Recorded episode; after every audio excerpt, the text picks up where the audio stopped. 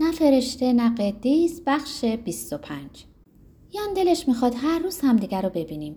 دلش می‌خواد منم مطابق سن خودش رفتار کنم. اما دیگه 20 ساله که نیستم. اسرا که از مطب به خونه میرم همه بدنم درد می‌کنه. پاهام پشتم دستام ذهنم. حتی اگه دلم بخواد برم و اونو ببینم باز به یاد میارم که مادر دختر نوجوانی هستم که خیلی هم براش نگرانم.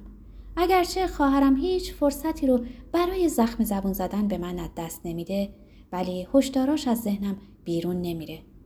به چشمای یانا نگاه می‌کنم. آیا نگاهی ثابته؟ آیا مردمکاش گشاد شده؟ شاید هر روز است باید سر تا پا ماینش کنم و دنبال علامت و نشونه بگردم. ولی خجالت می‌کشم چون برای هر دو نفرمون توهین آمیزه هر روز که میگذره یانا گستاختر و سرکشتر میشه و باور داره که زندگیش به خودش مربوطه. یعنی به من مربوط نیست که وقتشو چطوری میگذرونه. در آینده می‌خواد چیکاره بشه و چطور از زندگی بهره مند خواهد شد. گاهی که مستقیم ازش می‌پرسم توی رگ می‌زنه یا نه اخ می‌کنه و میگه مگه ممکنه چنین کارایی کثیفی از اون سر بزنه. امروز یان دو بار به هم زنگ زد تا به باشگاهی برم که قهرمان بازی می‌کنن. بهش نگفتم. دیگه به سنی رسیدم که معمولا آدم نه وقتشو داره نه تمایلی که نقش قهرمان یا آدم بزدل رو بازی کنه. پرسیدم این بازی ها چقدر طول می‌کشه؟ که گفت غالبا چند هفته طول می‌کشه. مامان راضی می‌کنم که بیاد و شب تو خونم بمونه. تا همین چند وقت پیش اغلب اوقات از مامان می‌خواستم بیاد و مواظب دخترم باشه. ولی تازگی ها حس می‌کنم از اینکه آپارتمانش رو ترک کنه ناراحت میشه. اما تنها نوش رو دوست داره و عجیب اینه که وقتی مامان حضور داره دختر نوجوانم زیاد پررویی نمی‌کنه. مامان ساعت هفته است که دیگه لباسامو پوشیدم میاد و می‌پرسه میری تئاتر؟ به جای پاسخ دادن سرمو تکون میدم. قرار داری؟ ای مثلا. حالا دیگه وقتش رسیده. اما مامان من که به شما نگفتم با کی قرار دارم. می‌دونم که چجور قراری داری قضیه جدیه.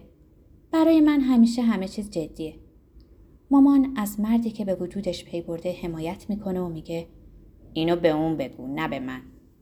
نمی‌دونم چه لباسی بپوشم که مناسب ملاقات با آدمهایی باشه که قهرمان بازی می‌کنن. تا به حال چنین تجربه ای نداشتم. شاید جیم بپوشم اما دامن برازنده تره بلوز قرمز رنگ و آستین کوتاه و دامن کتانی بلند و سیاه همو میپوشم که به سیاهی آرزوهام در زندگیه. تا ساق پاهام می‌رسه و لاقل پاهامو که دارن لاغر میشن میپوشونه. فکر نمی کنم جواهرات ضرورت داشته باشه.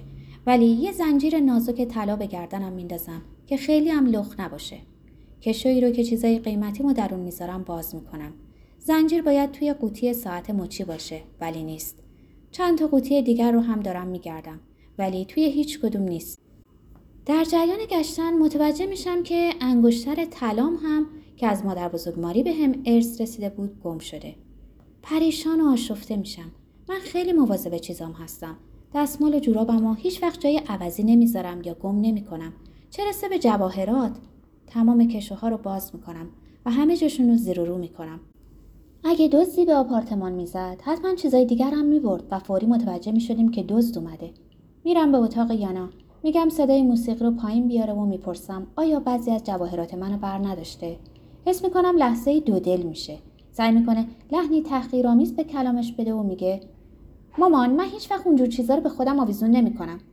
دوستات چی؟ مامان فکر می‌کنی اونا چه جور آدمایی هستن؟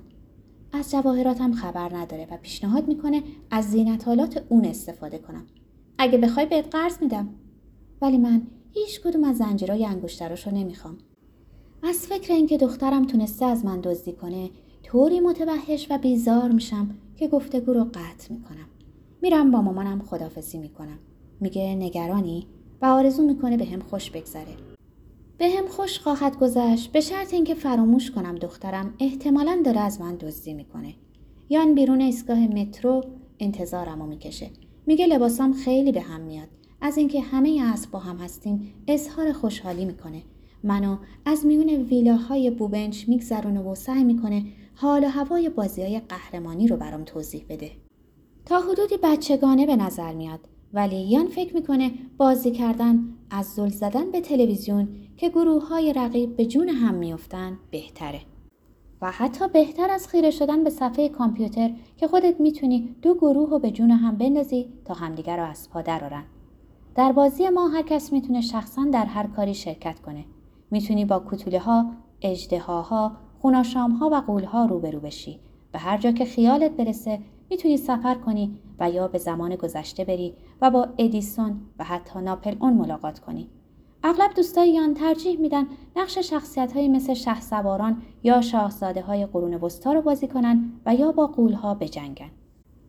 وقتی از پله های خونه بالا میریم که منو به اونجا برده به میگه مجبور نیستم در بازی شرکت کنم. اگه دوست داشته باشم می‌تونم برای سر در آوردن از قواعد بازی که زیاد هم نیست سوال کنم. از بازی حتی بعد از شروع اون سر در نمیارم. عوامل بازدارنده زیاده اتاق بزرگیه و دیوارها رو تصویرهای بزرگی پوشونده و چهره قولها از میان این تصویرهای مسک موزیانه به من چشم دوختن. از بلنگوهای مخفی موسیقی آرام و تعمل برانگیزی به گوش می‌رسه. نور از ورای صافی سبزرنگی منتشر میشه و طوریه که انگار همگی ما غرق شدیم. غیر از من و یان چند نفر دیگه هم اونجا هستن. دو دختر، چند پسر نوجوان و یه مرد جوون شکم گنده که اونو به نام ایریکا به من معرفی می‌کنن. که صداش برام آشناست چون گوینده اخبار رادیوست. یکی از دخترها که نگاهی خمار و دندونهای ریز و پاهای دراز داره اسمش وراست. بیشتر از 20 سال نداره. اسم اون یکی دختر رو نمی‌دونم. تازگی ها برام دشوار شده که اسم افراد رو به یاد بیارم. اما اسما مهم نیست. به هر حال هر کسی که در اینجاست همانی نیست که هست.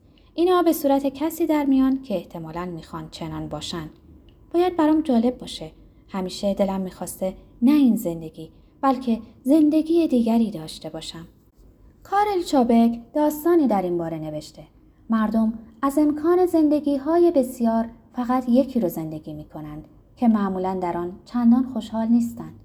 مشکل اینجاست که به زندگی هایی که در اینجا به من پیشنهاد می کنند جذب نمیشم.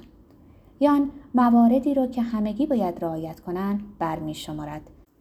پیداست که یان کارگردان بازیه. کارش اینه که زمینه رو برای سایر شرکت کنندگان مهیا کنه و زمان ورودشون رو به صحنه مشخص کنه. نقشاشون رو تعیین می‌کنه و با مهارت بسیار از طرز رفتارشون در موقعیت خاص پرسش می‌کنه. به احتمال زیاد منو به همین خاطر اینجا آورده تا به هم نشون بده که چقدر نفوذ داره و به این ترتیب میزان دانش و آگاهیشو نشون بده. من تحت تاثیر قرار گرفتم اما مدت ها طول می‌کشه تا بازی به اجرا در بیاد و در همون دم که اون موجود لنگ دراز همه فکر و ذکرش اینه که برای ورود به قلعه محاصره شده راهی بیابه فکرم میره به آپارتمانمون و می‌خوام بدونم آیا دخترم از من دزدی کرده یا به یکی از دوستاش اجازه داده که چنین کاری بکنه به هم خوردنی تعارف می‌کنن که رد می‌کنم میل به غذا ندارم می‌ذارم برام کمی شراب بریزن گرچه تازگی ها افسردم می‌کنه حقیقت اینه که در اینجا وصله ناجوری هستم. همه آدمای اینجا جوونن. انقدر جوون که من تقریبا به هیچ چیز جز به پیری و وصله ناجور بودن خودم فکر نمی کنم. انقدر جوونن که میشه جای بچه های خودم باشن. از جمله یارم. از بازی لذت می‌برن. از اینکه بخشی از جهانی خیالی باشن کیف می‌کنن. به این ترتیب هیچ چیز در زندگی واقعی براشون بار گرانی نیست و اگرم باشه انقدر توان دارن که تحملش کنند. من به دختر خمار لنگ دراز نگاه می کنم که قرار پیغام مهمی رو برسونه. علاقه به این ندارم که اون چه خواهد کرد. توجه هم به اینه که با چه عشقی به یارم چشم میدوزه و چطور از گوشه چشم به من نظر میندازه. خوشایندش نیستم. به اینجا تعلق ندارم. حتی به کسی که منو به اینجا آورده تعلق ندارم. به احتمال زیاد اون بیشتر به یارم تعلق داره تا من.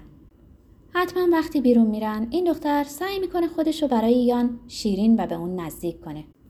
خب وقتی دخترک علامت میده و دلش می‌خواد چرا یان پاسخ نده؟ به هر حال زندگی من داره به خط پایان نزدیک میشه و زندگی یان تازه داره سرعت می‌گیره. وقتی از پله بالا میرم به هنهن میافتم ولی یان انگار در هوا پرواز می‌کنه. بالهای نامریش رو به هم می‌زنه و بالای سرم به پرواز در میاد. اینا توهمات بیپایه و بی اساس نیست. می‌دونم دوستم داره. اگه به این ماده گرگ لندوک چه در اینجا چه در هر جای دیگه نظر داشت من اینجا نمی آورد. با این حال دوروبرش پر از دخترایی که من چیزی دربارهشون نمی‌دونم. مثل منشی هایی که بی تردید دم دستش هستن. متوجه شدم که هیچ وقت درباره کارش حرف نمی‌زنه. انگار می‌خواد اونو از من پنهان کنه. میگه براش ارزشمندم. حتما به این خاطر براش ارزشمندم که دیگه یه دختر کوچیک نیستم. مادر یوهان برامس از شوهرش 17 سال بزرگتر بود و همین تعداد سال ایزادورا دونکن را از سرگی یسنین شاعر روز جدا می‌کرد. وقتی اون دو بار اول با هم ملاقات کردن ایزادورا 43 ساله بود و یسنین 26 سال داشت. ایزادورا از او تقاضا کرد و بالاخره ازدواج کردند. به هر حال او مسنتر و مشهورتر بود. ایزادورا در سن 50 سالگی از دنیا رفت در حالی که یسنین در سی سالگی خودکشی کرد. پیش از آن که در هتل پتروگراد خودش رو حلقاویز کنه آخرین شعرش رو با خونی که از رگاش جاری کرده بود نوشت. بدرود دوست من بی هیچ کلامی بی دست دادنی اندوه به راه مده و گره بر ابرو مینداز در این زندگی مرگ چیز تازه ای نیست اما زندگی نیز چیز تازه ای ندارد. میگن او دیوانه شده بود. شاید هم به حقیقت رسیده بود. اگه خودشو نمیکشت آدم کشی اونو میکشت که بر کشورش فرمان میراند. همان آدم کشی که روزی که مرد من به دنیا آمدم. اما من ایزادورا دونکن نیستم. شهرتی ندارم. همسن ایزادورا هستم و می‌تونم دندون مردم رو درست کنم. یارم شاعر نیست و مطمئنم خودشو نمی‌کشه. اون از زندگی و از بازی کردن لذت می‌بره.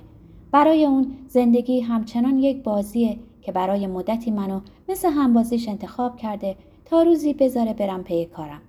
بی نتیجه و بی آینده بودن ناگزیر و حتمی این رابطه و تنهاییم در آینده با تمام قدرت بر من فشار میاره. باید خونه پیش دخترم میموندم. اون در خطره به من احتیاج داره. بهش بیتوجهی کردم. درست موقعی که باید پیشش باشم. اینجا بین چند تا غریبه نشستم و دارم خودخوری می‌کنم. در حالی که ممکنه دخترم در حال غرق شدن باشه و بیهوده تلاش می‌کنه تا خودش رو روی آب نگه داره. صدا می‌زنه و دستاشو تکون میده. هیچکس صداشو نمیشنوه. جز یه آدم خبیس و شیطان صفت که اونو از آب بیرون می‌کشه و سرنگی سمی براش در جیب گذاشته. دختر کوچکمو می‌بینم که با دست کوچکش دنبال سینه پرشیر میگرده. انگشتاش که مثل انگشت عروسک کوچیکه ولی گرمه. آروم پوستم و لمس می‌کنه. ولی ناگهان می‌بینم که این دست به کشوی جواهراتم میره و زنجیر و انگشترم رو برمیداره و اونا رو برای کسی می‌بره که در قایق نشسته و تظاهر می‌کنه که می‌خواد اونو نجات بده. نکنه حق با خواهرمه که میگه من با ترس و دلخور زندگی می‌کنم. دیگه نمی‌تونم اینجا رو تحمل کنم. بلند میشم و به یان میگم می‌خوام برم خونه. برای لحظه بازی رو قطع می‌کنه و با من میاد تو حال. به هم میگه انگار بازی برات خسته کننده بود. بهش میگم که خسته نشدم ولی نگران یانا هستم. ازش خواهش می‌کنم از رفتنم دلخور نشه. انگار حق داره که از من دلخور بشه. من از اون دلخور نمیشم که چرا با من اونجا رو ترک نمی‌کنه. تا سر پله ها همراهی می‌کنه. چراغ روشن می‌کنه. به طرفم خم میشه و آهسته میگه به زودی میاد پیشم. به خونه که می‌رسم مادرم هنوز بیدار و بیصبرانه می‌پرسه که چقدر بهم به خوش گذشته. بهش میگم جالب بود. می‌پرسه خب حالا بگو کجا رفتی؟ مامان دلش می‌خواد گپ بزنیم. حالا که اینطوره میرم و یه بطری شراب میارم و قبل از شرح ماجرا لیوان دو نفرمون رو پر می‌کنم. بهش میگم با کی بودم. میگم که شاید دوستم داشته باشه. همینطور میگم که چقدر از من کوچیکتره و اینکه یه مرد جوون و ایدئاله سیگار نمی‌کشه و مشروب نمی‌خوره. جز اینکه برای همراهی با من جرعه ای مینوشه. اهل بد و بیرا گفتن نیست و برام گل میاره. به مادرم نمیگم که کارش بررسی جنایت های کسانیه که پدر در خدمت اونا بود. رفتار مادر طوریه که انگار از سن یارم خبر نداره. فقط می‌خواد بدونه آیا من عاشقش هستم یا نه. حس می‌کنم اگه مثل یه دختر بچه بگم بله دوستش دارم کار احمقانه ای کردم. ولی چون وجود مرد جوونم رو نمی‌تونم انکار کنم میگم مامان من سنم از 45 گذشته. مادرم میگه خب سن منم گذشته. خیلی وقته که سن من از این مرز گذشته. سعی می‌کنم مامان رو در 45 سالگی مجسم کنم. در اون زمان 23 سالم بود. به دانشگاه می‌رفتم و در می‌خونه ها پرسه می‌زدم. گاهی هم مست می‌کردم و برای خونه پشیزی ارزش قائل نبودم. نمی‌تونم مادرم رو در اون سن مجسم کنم. تصورشم برام دشواره که مادرم حتی در غیبت پدرم عاشق مرد دیگری بشود.